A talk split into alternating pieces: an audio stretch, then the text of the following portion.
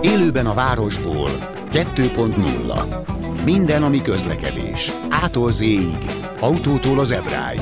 A műsorvezető Fábián László. Hey, Jó napot kívánok, köszöntöm Önöket! Újak az állomások, mármint az M3-as két új állomásat adták át a Deák téren és a Ferenciek terén. Direkt úgy jöttem most ide a rádióba, hogy megnéztem a Deák téri állomást. Elsőre nekem tetszik. Tetszik, letisztult, jók ezek az élénk színek például a, a lejáratnál. Tehát amikor a Deák tértől megyünk le egy színnyit, akkor ilyen élénk sárga alagútban megyünk a mozgalépcsőn, onnan lefelé pedig egy ilyen élénk kéken. Nekem tetszik. Majd mondják el a véleményüket. Bár erről majd lesz egy nagyobb anyagunk két hét múlva, hogy miért nem jövő héten, mert akkor olyan Kressz professzor, de ne szaladjunk ennyire előre. Aztán héten volt még olyan, hogy próbáltunk hajózni, szeretünk volna Szentendrére hajóval elmenni. Beütöttem a keresőbe, hajóval Szentendére, ki is jött a szolgáltató oldala, ilyen közhelyes szövegekkel, Szentendre a Dunakanyar kapujában, gyönyörű természeti környezetben, vagy ilyen szövegekkel. Jó, nem mondom egy menetrendet esetleg, majd lefelé görgetve az egyébként mobilon borzalmasan nehezen használható oldalon ennyit írtak csak, hogy 2003. évű menetrendünket keressék megújult weboldalunkon. Most semmi link, hogy mi az a weboldal.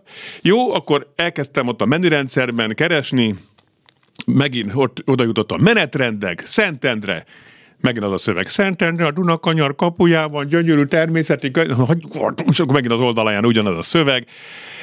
Tehát lehetetlen hajózni, úgy látszik Budapesten, vagy még nincs meg a menetrend, és erre utal, hogy majd keressék megújult weboldalunkon. Dunsztom nincs, végül is a hármas határhegyre mentünk, és ott is történt egy érdekes dolog, hogy van a 65-ös busz, amely egyébként normál tempóban a fenyőgyöngyéig jár, de úgynevezett telebusz szolgáltatásként egészen hú, most akartam gyorsan, Szépvölgyi dűlőig, tehát mikor mi leereszkedtünk a hármas határhegyre, akkor a Szépvölgyi dűlőhöz jutottunk. Én ezt nem tudtam, hogy ez telebusz, mert a normál mobilos applikációs menetrend az ilyen hétköznapi buszként jelölte, óránként jön, oda megyünk, főszállunk és megyünk a busszal nem az van, hanem hívni kell a buszt, hogy jöjjön oda.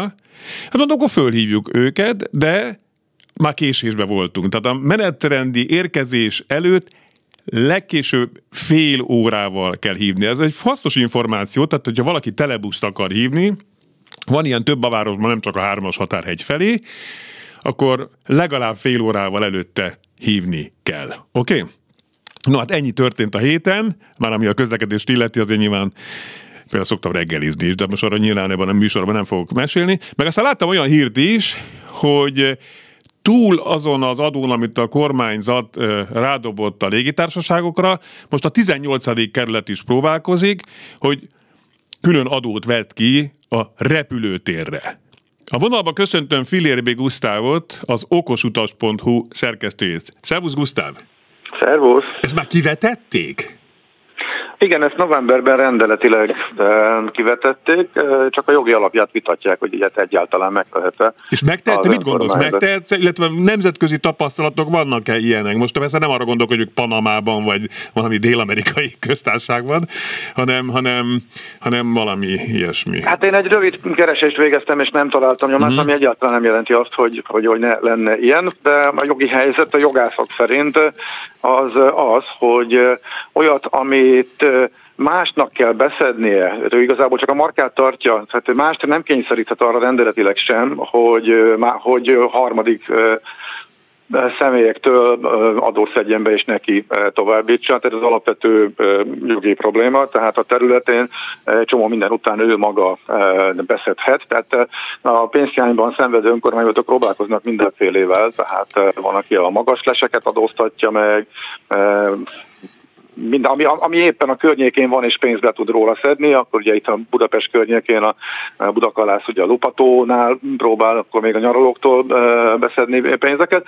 Hát a 18. kerület Ben most igazából ez tűnik egy jó ötletnek, vagy ezt találták jó ötletnek, hogy ha már itt repülnek el felettünk a gépek, és amúgy is szenvednek tőle a lakók, akkor fizessen az, aki rajta ül, és akkor így jutunk pénzhez, miközben ez alól mentesítjük a kerületi lakókat, tehát ők, ők neki ezt nem kell megfizetni. A probléma az, hogy igazából úgy gondolták, hogy ezt ők kivetik, és akkor majd a, a, a légitársaság, és minden adminisztrációt azt majd intézik a reptéren, a földéki szolgálók, a légitársaságok, ők csak fizetnek, beszedik, és a pénz meg csak jön.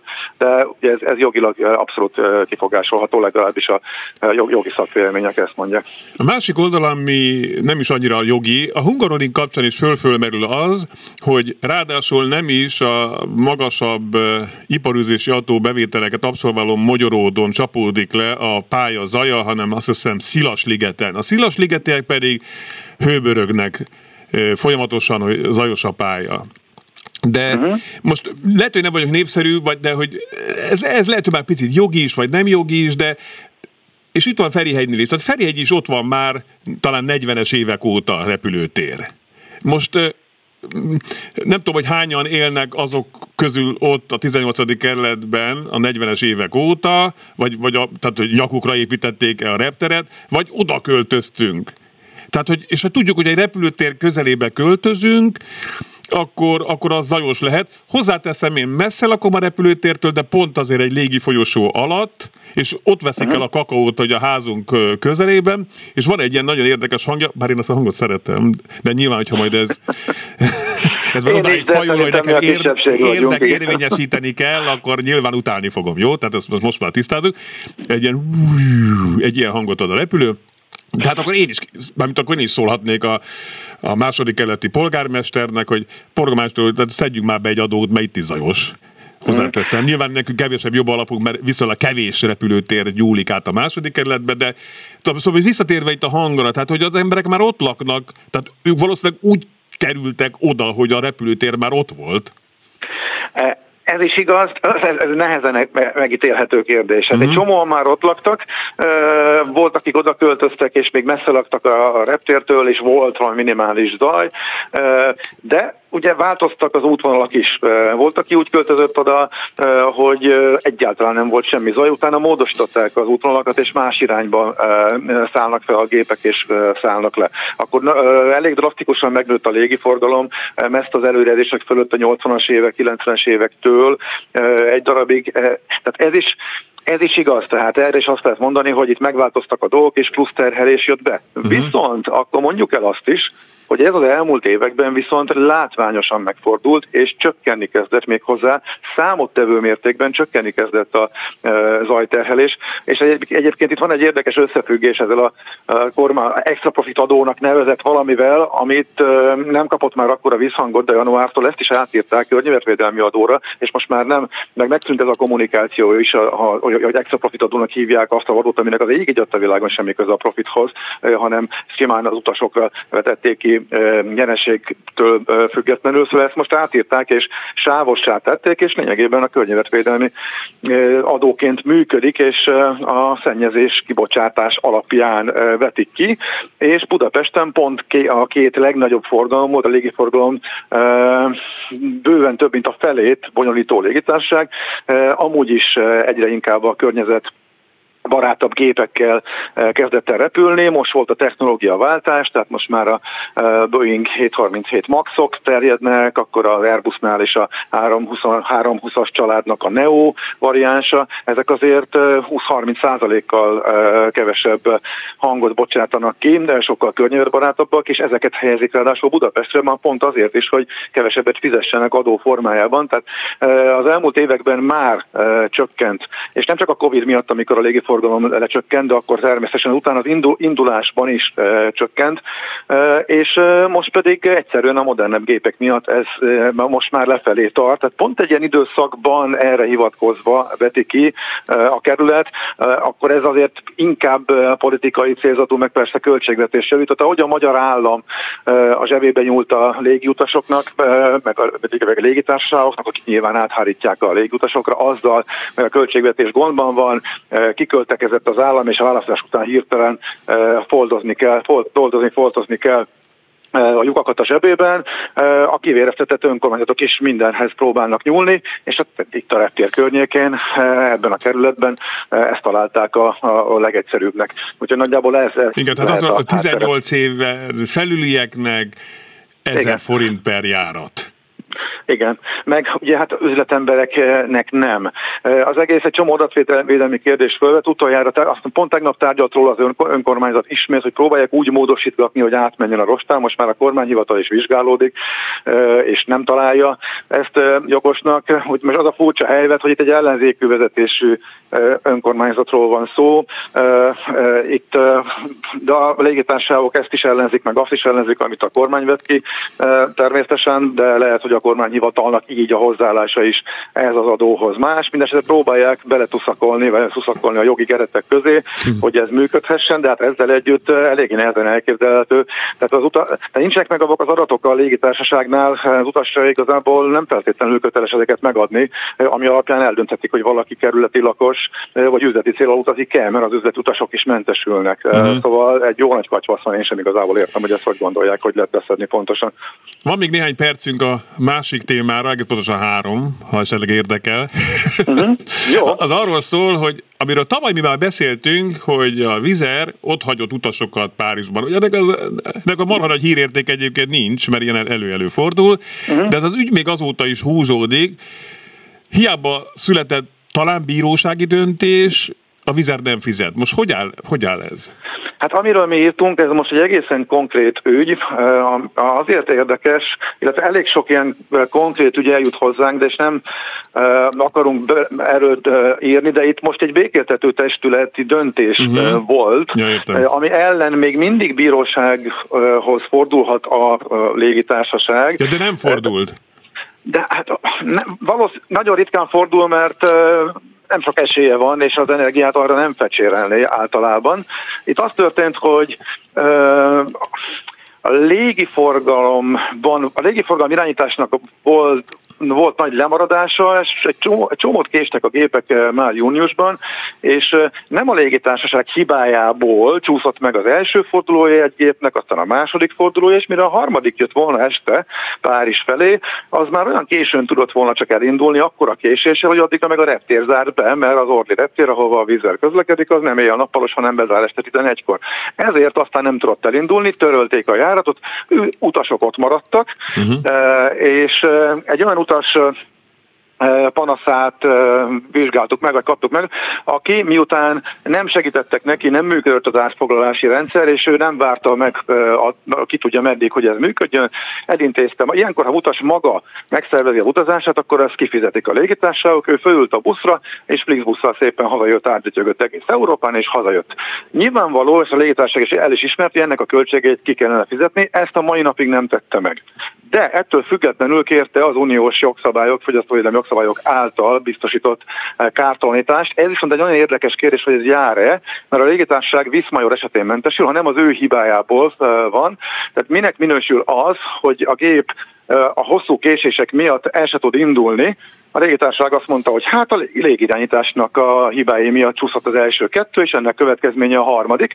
A utas meg azt mondta, és így döntött javára a békéltető testület is, hogy hát akkor tessék máshonnan pótolni a gépet, vagy tessék úgy csinálni a menetrendet, hogy maradjon benne tartalék, de majdnem mindenki más meg tudta csinálni, ti meg nem, akkor ez igenis a légitársaságnak a felelősség, és ezért érdekes a békéltető testületnek a döntés, az utasnak adott igazat, és ezek után elteltek megint, megint újabb hónapok, és megint még addig, és a mai napig most már eltelt fél év sem fizet a e, légitársaság. Egyébként e, Angliában ezzel kapcsolatban egy komoly hatósági e, figyelmeztetést kapott a Vizer, akik azt a választották, hogy rengeteg ilyen eset volt, ugyan erről nem tehetnek, de ezeknek a feldolgozása az sok időt vesz igénybe, mert ezeknek az eseteknek a száma rajtuk kívülállók miatt, lásd légi, közlek, légiforgalmi irányításnak a, fenn, a hiányosságai, de maga a az adminisztrációs rész, hogy ezeket ők kezeljék és fizessék, emiatt elismerik a csúszást és igyekeznek ledolgozni. Utas meg vár a pénzére közben. Szóval ez nagyjából itt tart ez az ügy. Nagyon szépen köszönöm. Oké, okay, szívesen, nincs mit. Filérmi Gusztávot hallották az okosutas.hu gazdáját, illetve szerkesztőjét. Ez a műsor, ennek nagy része hallgatói kérdésekre adott válaszokra reagál. Tehát úgy értem, hogy önök küldtek nekem levelet, és, és arra reagálunk. Különösképpen most. Ezzel a témával már foglalkoztunk, hogy hosszú-hosszú évek el, ezelőtti büntetéseket olaszországi szabálysértés büntetéseit hajtják be mostanában tőlünk Magyarországon, magyarországi lakcímre küldött levéllel. Tehát mi már foglalkoztunk ezzel, és ügyvéd azt mondta, hogy ő nem foglalkozna ezzel, annak ellenére, hogy a kedves hallgatónak korábban azt írta egy, egy ügyvéd barátja, hogy abból a szempontból érdemes kifizetni ezt a büntetést, hogy hogy esetleg Olaszországba be akar lépni, akkor, akkor ebből ne legyen gondja. De a mi szakértő ügyvédünk meg azt mondta, hogy, hogy nem érdemes ezt már befizetni, mert ez már annyira régi ügy, hogy ez el is évült. Na most, aztán most megint jött már levél, a mi eredeti ügyünk az úgy szólt, hogy rossz volt az autópálya belépős tető sorompó rendszer, kérték az emberek, hogy tolasson vissza egy másikba, ott, ott kifizette a pénzt, de mondom, ez már, neki már tizen évvel ezelőtt történt, fölhaltott az autópályára, és most úgy jött a papír, és azért emlékszik rá ennyire a kedves hallgatók, mert ő ilyen táblákkal foglalkozik, ami ott nem működött, ezek a világító információs táblák, tehát ezért emlékezett rá tisztán. Egyébként ki a franc emlékszik ennyi idő után ezekre a dolgokra, és, és most meg jött egy papír, hogy ő, hogy ő jogtalanul használta, tehát fizetés nélkül használta az autópályát. De sok ilyen ügy van. Azóta már nekem is több levél jött, illetve ezzel a témával foglalkozott Zács Dániel, aki a telex.hu oknyomozó újságíró. Szevasz, Dani! Nem a hallgatót is. Nos, ö, ilyenkor azért nálam mindig bekapcsol egy a spammel telített világunk elős közepén egy riasztó, hogy nem kamu. Hát nem. Alapvetően azt sajnos nem mondhatjuk, hogy ezek a követelések nem az olasz autópálya üzemeltetőtől, illetve az általa megbízott követeléskezelő cégtől, a Nivitől érkeznek. Nevet azért érdemes megjegyezni, mert ezek a levelek szinte mindig ez utóbbitól származnak. Uh-huh. És a, a cikkem elkészítésében közreműködő jogi szakértők, például dr. Gombola Éva, DSZ jogvédelmi biztosító jogtanácsosa azt mondja, hogy az lehet ezeknek az ügyeknek a háttere, hogy mostanában próbálja meg leírni a kintlevőségeit az autópálya üzemeltető, és igazolnia kell, hogy megpróbálta ezeket behajtani, és ezeknek az igazolása miatt futnak egy kört, vagy futhatnak egy kört az ilyen tíz év körüli, tehát az utolsó utáni elévülési idő, határidő környékén lévő ügyekben is. Ugyanakkor az nagyon fontos, hogy van olyan jogi szakvélemény is, és ez is szerepelt a Telexen megjelent cikkemben, hogy ezek azért alapvetően polgári jogi követelések, tehát ezek nem klasszikus szabálysértések, legalábbis eredendően nem azok, hiszen itt egy szolgáltatás igénybevétele az, ami miatt ugye fizetnünk kellett volna, vagy fizetniük kellett volna azoknak az autósoknak, akikről azt állítja a cég, hogy ők fizetés nélkül használták ezeket az utakat, és az igaz ugyan, hogy az ilyen ügyek miatt közigazgatási eljárás is indulhat az érintettel szemben, de nem ez a jellemzőbb. Uh-huh. Hát ezzel most nem is rémizgetném az érintetteket. És és hát az elévülési határidők, amik itt ugye fontosak, azért egy polgári jogi követelés esetében inkább 5 év az elévülési határidő, és nem 10. Az én cikkemben szereplő esetben 9 év és 8-9 hónap után küldték ki a felszólítást.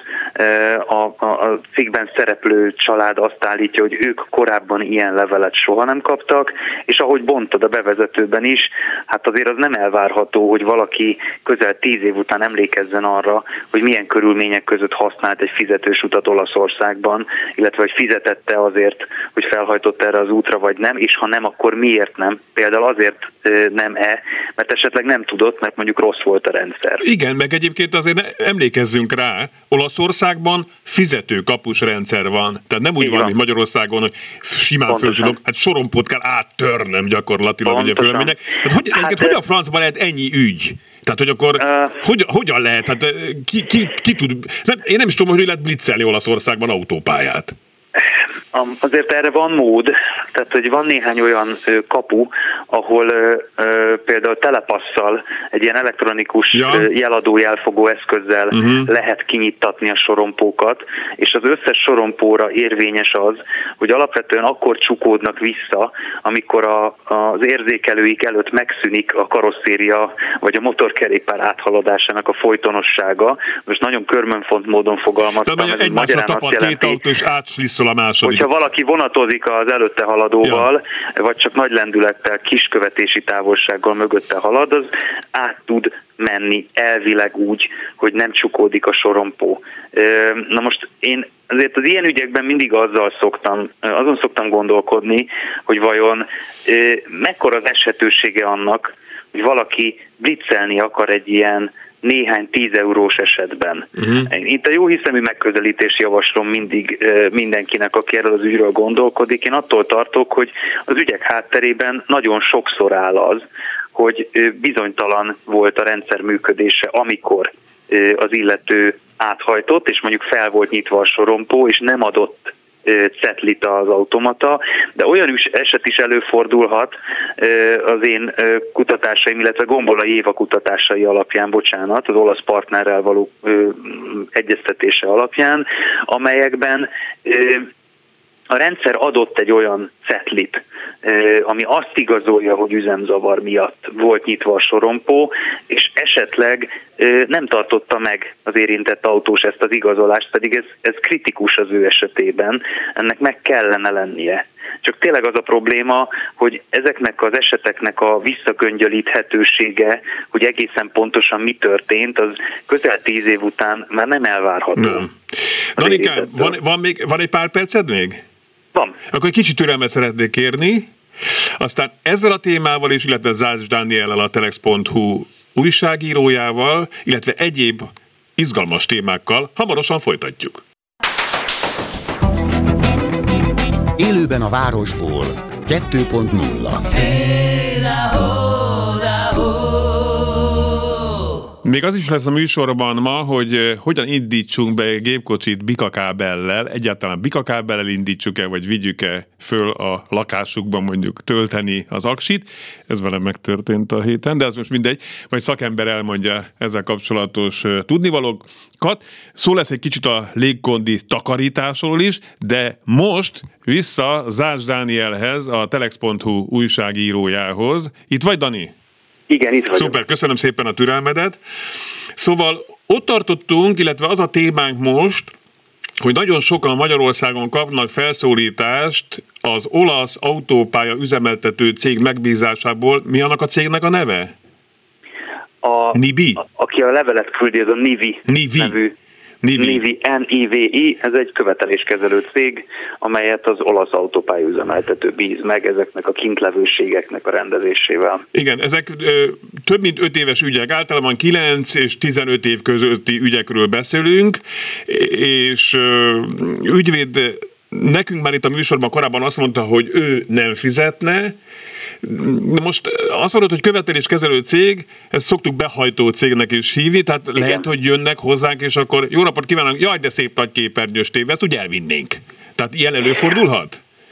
Hát nem hallottam ilyen esetről, uh-huh. de alapvetően ezeknek a cégeknek a, a jogköre azért nem országhatárokon átívelő. Az nem teljesen kizárható, hogy megbízást ad Nivi Hungary célevű cégnek.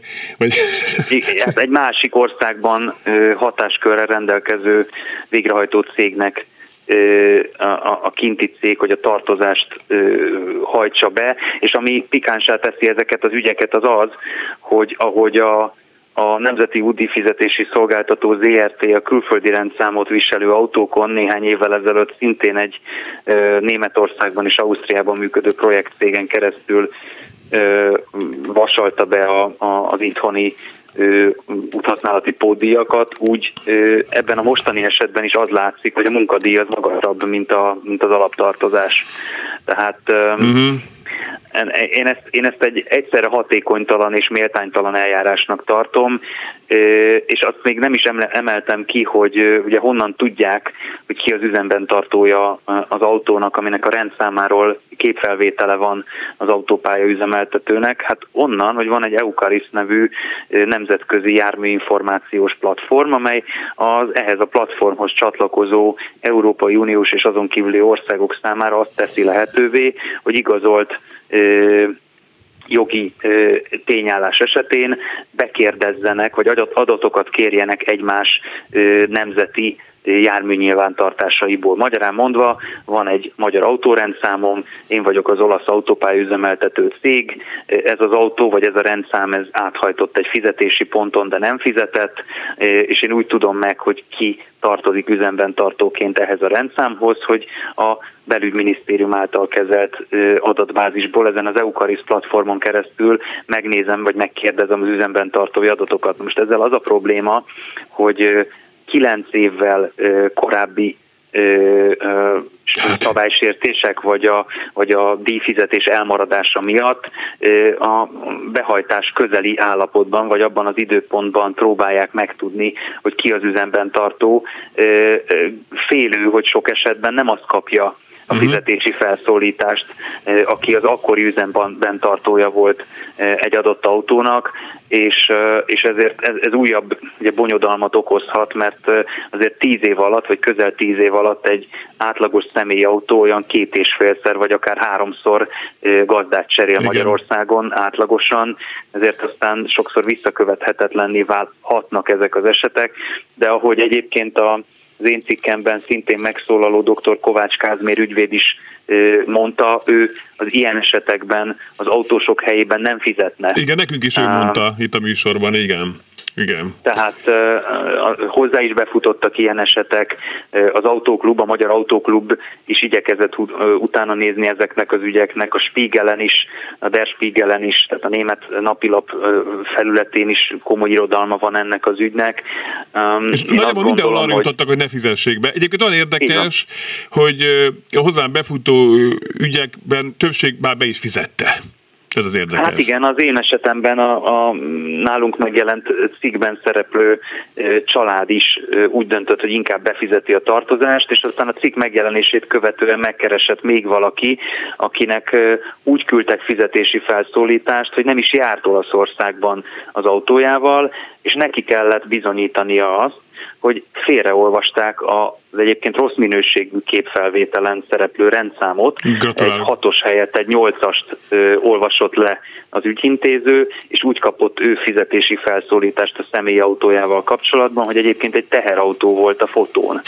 és akkor leveleznie kellett a Nivivel, és a Nivi egyébként az autópályüzemeltetővel egyeztetve törölte ezt a tartozást, de más esetben én, én azt látom, hogy aki befizeti, az befizeti, aki nem fizeti, az nem fizeti be, és akkor még egyet csavarnék az ügyön.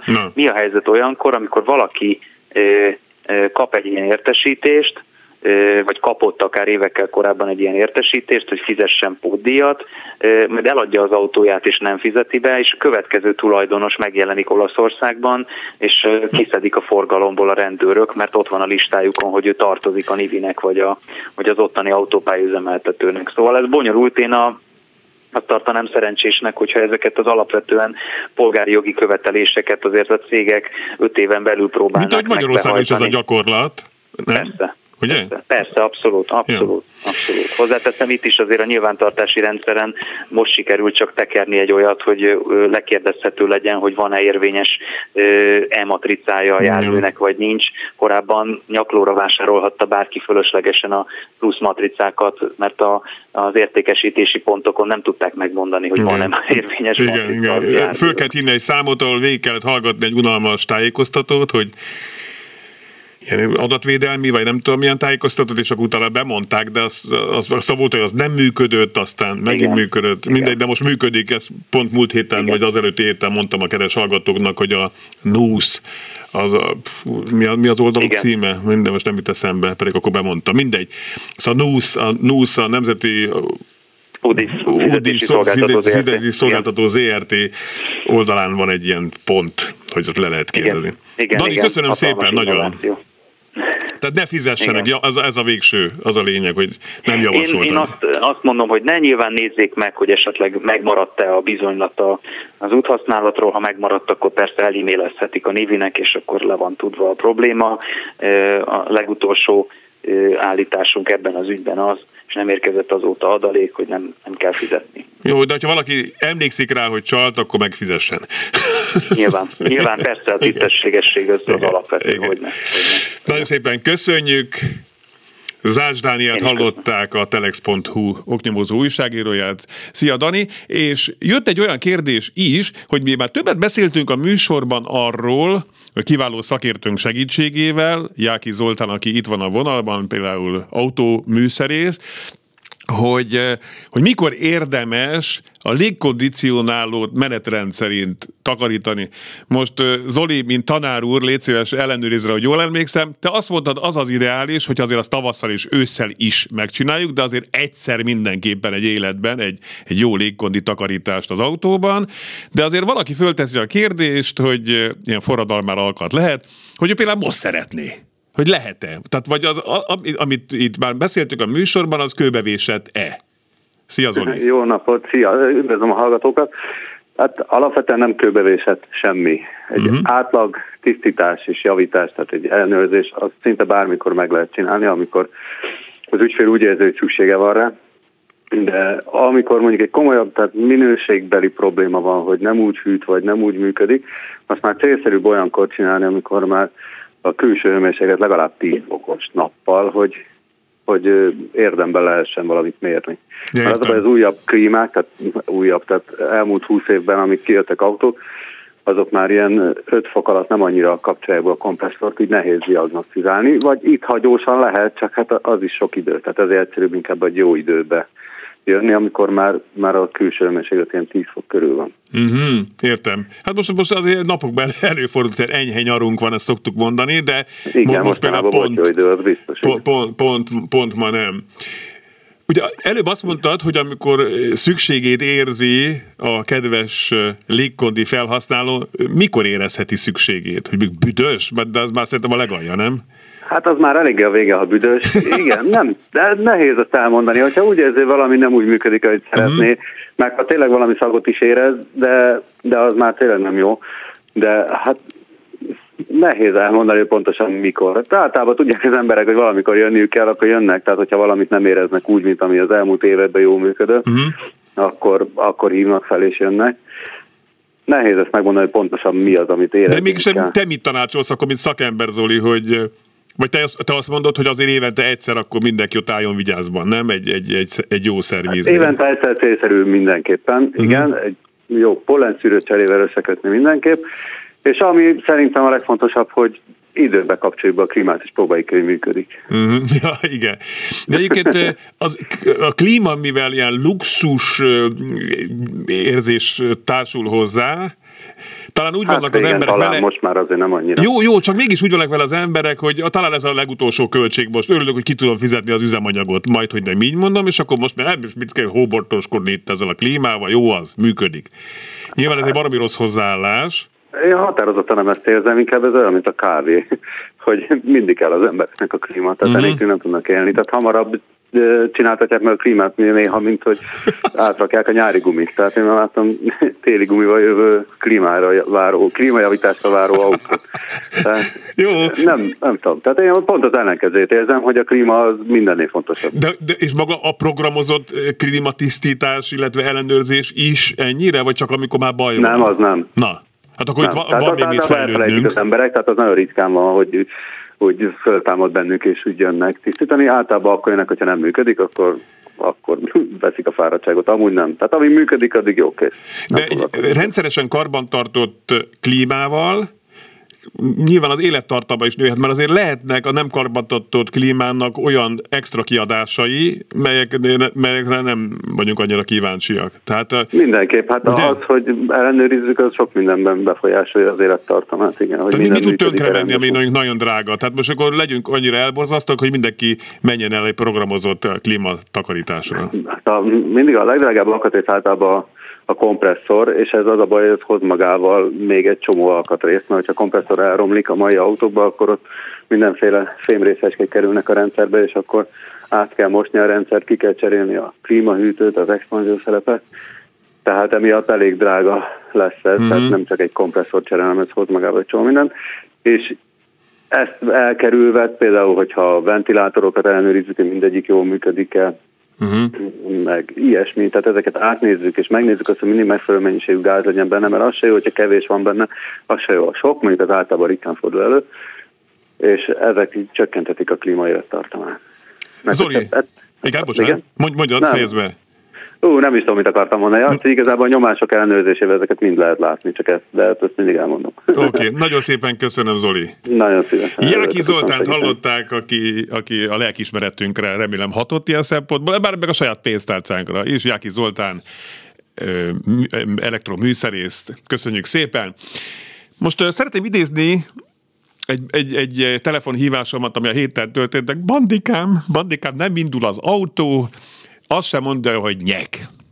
És ilyenkor van az embernek iszonyat nagy szerencséje, hogy a házában lakik egy mindig megfontolt, nagyon nyugodt szakújságíró, akit ráadásul úgy hívnak, hogy Szörényi András, a vezes.hu újságírója, aki nagyon szépen meg tudta nyugtatni a kedélyeket, csak szerezni kell egy, egy bikakábelt, és be fog indulni az autó. Miért nem azt mondtad, hogy töltsem föl az akkumulátort mondjuk a lakásban? Mert gondolom, hogy tudtad, hogy nincs akkumulátor töltöm, autóakkumulátor töltöm, de, de még az is lehet, hogy lett volna. Szia András!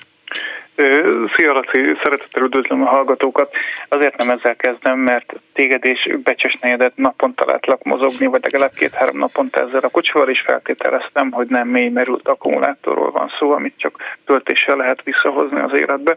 De pompás kérdést vetettél föl, tehát mielőtt bárki neki áll úgynevezett segédakkumulátoros indítással vagy bikázással életre kelteni egy kocsit. Először próbálja meg ellenőrizni, hogy az az akkumulátor, ami a lemerült autóban ugye nem hajlandó beindítani a motort, van hány volt a feszültség. Ugye 12-14 volt közötti optimális értéknek rendkívüli módon örülünk, de előfordul, hogy egy mélymerült akkuban, hogy 4-5-6 volt van csak, és ezt nem szabad rögtön megkínálni több száz amperes indítóárammal, vagy mondjuk 100 amperes indítóárammal és 14,5 voltos feszültséggel a másik autóból, tehát olyan autót érdemes csak bikázni, ami egyrészt beszokott indulni, tehát nincs szervi baja, üzemanyagellátási, akármilyen baja, és nem mondjuk hónapok után, évek után próbáljuk meg újra életre kelteni, hanem csak most hirtelen egy hidegben, mit tudom, sok városi úttal merült le az akkumulátora. Tehát ez nagyon fontos, hogy az autón reményteljesen beinduljon. Bocsáss meg, hogyan tudom lemérni a feszültséget? Ennek a legolcsóbb módja talán egy volt mérő, amit kb. Uh-huh. 700 forintért meg lehet venni, plusz postaköltség.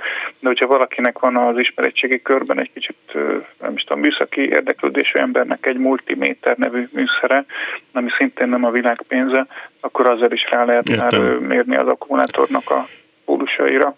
De mégis mekkora bennük a feszültség. Te mire következtettél volna én helyemben? Egy, egy utólag beszélt, ugye nekünk egy 19 esztendős járművünk van, nyugati autónak szoktuk így házon belül nevezni, nyilván, hogy valami identitászavar ne alakuljon ki bennünk, de meg se nyikkant még az autó riasztója se, ugye a kulcsra szerelt riasztó, ugye külön kis fityegő van a riasztó, azt nyomkodtam, és meg se nyikkant azért az már gyanús, hogy mély merülés lett volna. Ilyen, ilyen volt mérős problémákban én nem bonyolódtam bele, így utólag be kell, hogy valljam.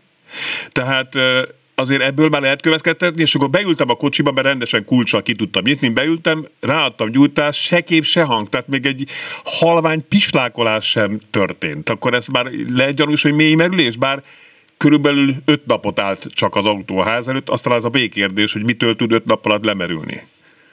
Tehát, hogy bocsánat, akkor mélymerülés először? Valószínűleg a mélymerülés az igazából ilyen jelleg helyett tényleg egyszerűbb ezt megmérni, hogy mennyire uh-huh. van kisütve az az akkumulátor, ez az önkisülés folytán, vagy hogy, hogy merült le ennyire.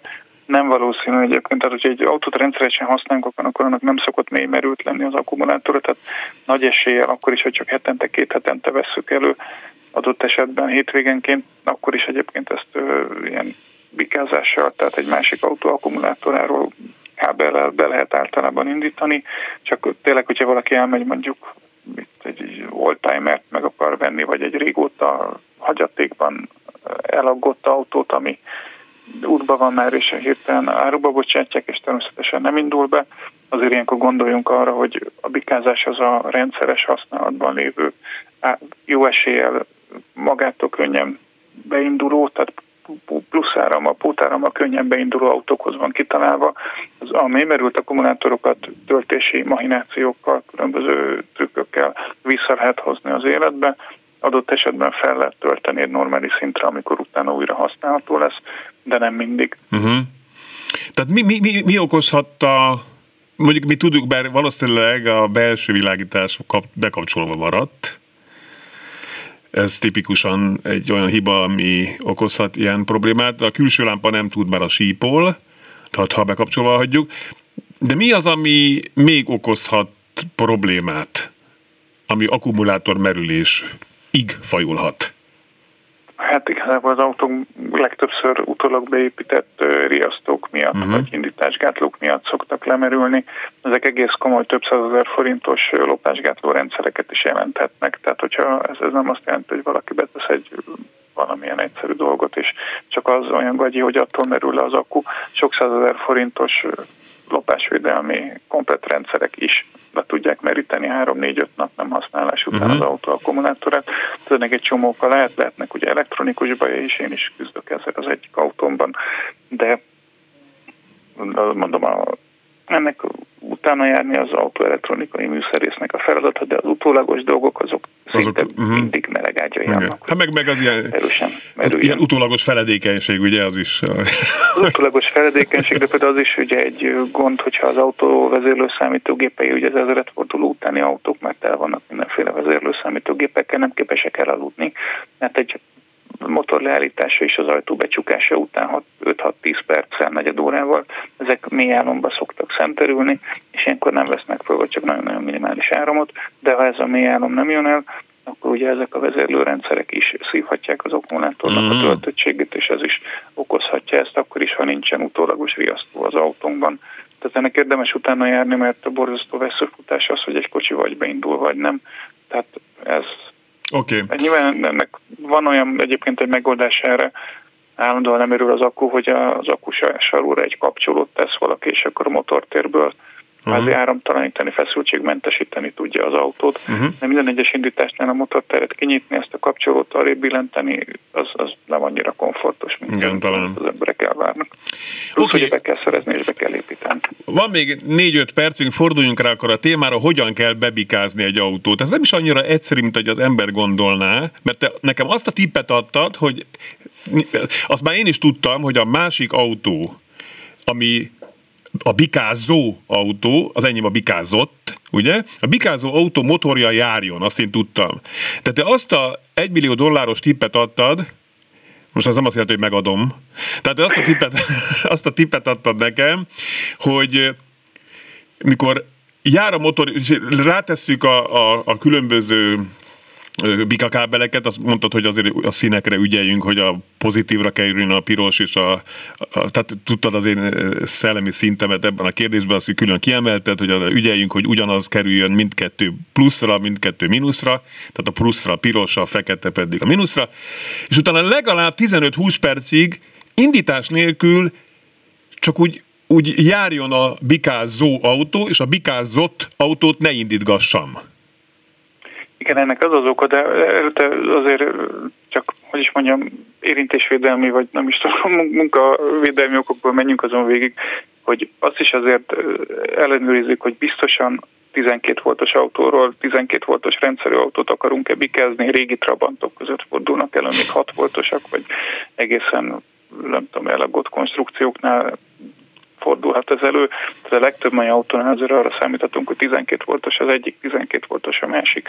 Ekkor uh-huh. jön az, hogy nagyon fontos ellenőrizni az akkumulátorok polaritását, és először a donor autó, a működő autó pozitívját kössük össze a lemerült autó pozitív sarujával, aztán pedig a donor autónak, a működő autónak a negatív akkumulátor saruját kössük össze a vagy negatív pontját kössük össze, uh-huh. pólusát helyesebben a lemerült autó negatív pólusával, vagy a lemerült autó motorblokkján egy fémfület, vagy akár a blokkra csippentve ezt a krokodilt. Ha bikakábelt veszünk, nagyon-nagyon fontos, hogy lehetőleg minél hosszabb és keskenyebb legyen ez a krokodil csipesz, ami van, mert nagyon sok autónál ezek a Bumfordi hatalmas, legolcsóbb csipeszek, amiket az autósboltokban, benzinkutokban 3 forintért árulnak, ugye ezek nem alkalmasak sokszor arra, hogy odaférjenek az egyre jobban eldugott a modern autókba egyre inkább a szélvédő közelébe betolt akkumulátorokhoz. Tehát ha veszünk, veszünk bikakábelt, akkor az egyrészt viszonylag vastag legyen a drótja, másrészt meg a, a krokodil csipeszei legyenek inkább hosszúak és keskenyek sem, mint uh-huh. rövidek és tömzsik, nem esztétikai okokból, hanem azért, hogy hozzáférjünk a rejtett helyen elhelyezett akkumulátorpólusokhoz. Ilyenkor nagyon fontos, hogy mind a két autó legyen kézifékkel, vagy a lábbal működtethető rögzítőfékkel rögzítve, és üresbe legyen a sebességváltójuk, ez nagyon fontos oda megnézni, mindenképpen üresbe legyen. És akkor innen jön az, hogy ugye összekötöttük a két autót, és azért kell egy picit járatni, sokszor ez két-három perc elég járatásra, és kvázi áttölteni a jó autóból a lemerült autó akkumulátorába az áramot, mert különben nem fog beindulni. Tehát nagyon sokszor előfordul, hogy áttöltés nélkül, tehát egy körülbelül néha 15-20 percet esetekben azt hiszem, hogy pont 20 perc Igen, jött a sikerédes ízét meg ízleláttétek. Máskor egyébként az ilyen 10-15 percen belül általában tölt át annyit a generátorra működő autóból a kábelünkön keresztül, hogy beinduljon ez az autó, de nagyon sokszor nem fog rögtön beindulni a kocsi, hiába kötöttük össze, tehát türelemre lesz szükségünk. Okay. Minél kevesebbet próbálgatjuk az indítgatást, ugye annál több töltés marad meg az akkumulátorban, és akkor annál nagyobb az esélyünk egy tényleg több motort többször megpörgető és a megfelelő fordulatszámra pörgető töltésére az akkumulátornak. Tehát, hogyha valaki két percenként rápróbál, akkor az rosszabbul jár, mint hogyha kibír egy negyed órát, és akkor utána egyszerben mm. már sikerrel próbálkozik. És mennyit menjünk utána? Tehát ha beindult az autó, nekünk nem tudom, egy, egy három órát mentünk, utána már pöcröf tehát simán indult. Ugye meleg motorral mindig sokkal-sokkal könnyebben indul az autó, mint hideggel, mert nem kell ugye megtörni az olajteknőben megtermett olajat. Tehát így a meleg motor beindítása az még nem jelenti azt, hogy másnap reggel is az ember örvendhet, de egyébként egy 20-30 kilométeres út az nagyjából Igen, elég az ahhoz, hogy, hogy Igen. azért, ha többet megyünk, sose baj, tehát ilyenkor lehet, hogy érdemes egy messzebbi sportáruházat vagy bútoráruházat kinézni a szomszédosnál, éppen oda tart az ember, de alapvetően azért egy 20-30 kilométer az elég neki. András, köszönjük szépen! Én is nagyon köszönöm, és hát örülök, hogy segedelmedre Nagyon köszönöm, igen, úgy volt, úgy volt, igen. Szörényi Andrást, a vezes.hu újságíróját hallották. Gyorsan SMS-ek, Ö, gyorsan a hibrid akkumulátorokkal a kapcsolatos műszaki problémákról lehet szó? Igen, majd lesz.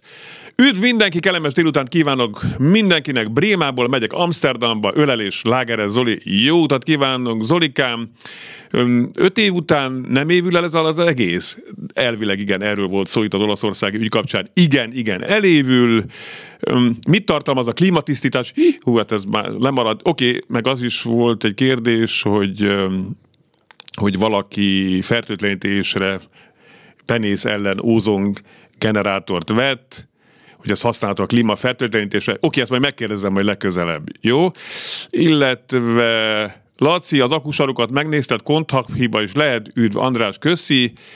Nekem egyszer a csomagtartó megvilágítás éget folyamatosan három évig, és keresték a problémát a szerelők. Tehát három évig keresték a problémát a szerelők. Oké, nagyon szépen köszönöm. Jövő héten Pető Attila Kressz professzorral folytatjuk. Várom Önöket akkor is. Köszönöm szépen a mai adás elkészítésében közreműködő Leocki Miriam és az adásrendező Lantai Miklós segítségét. Fábia Lászlót hallották. Viszont hallásra!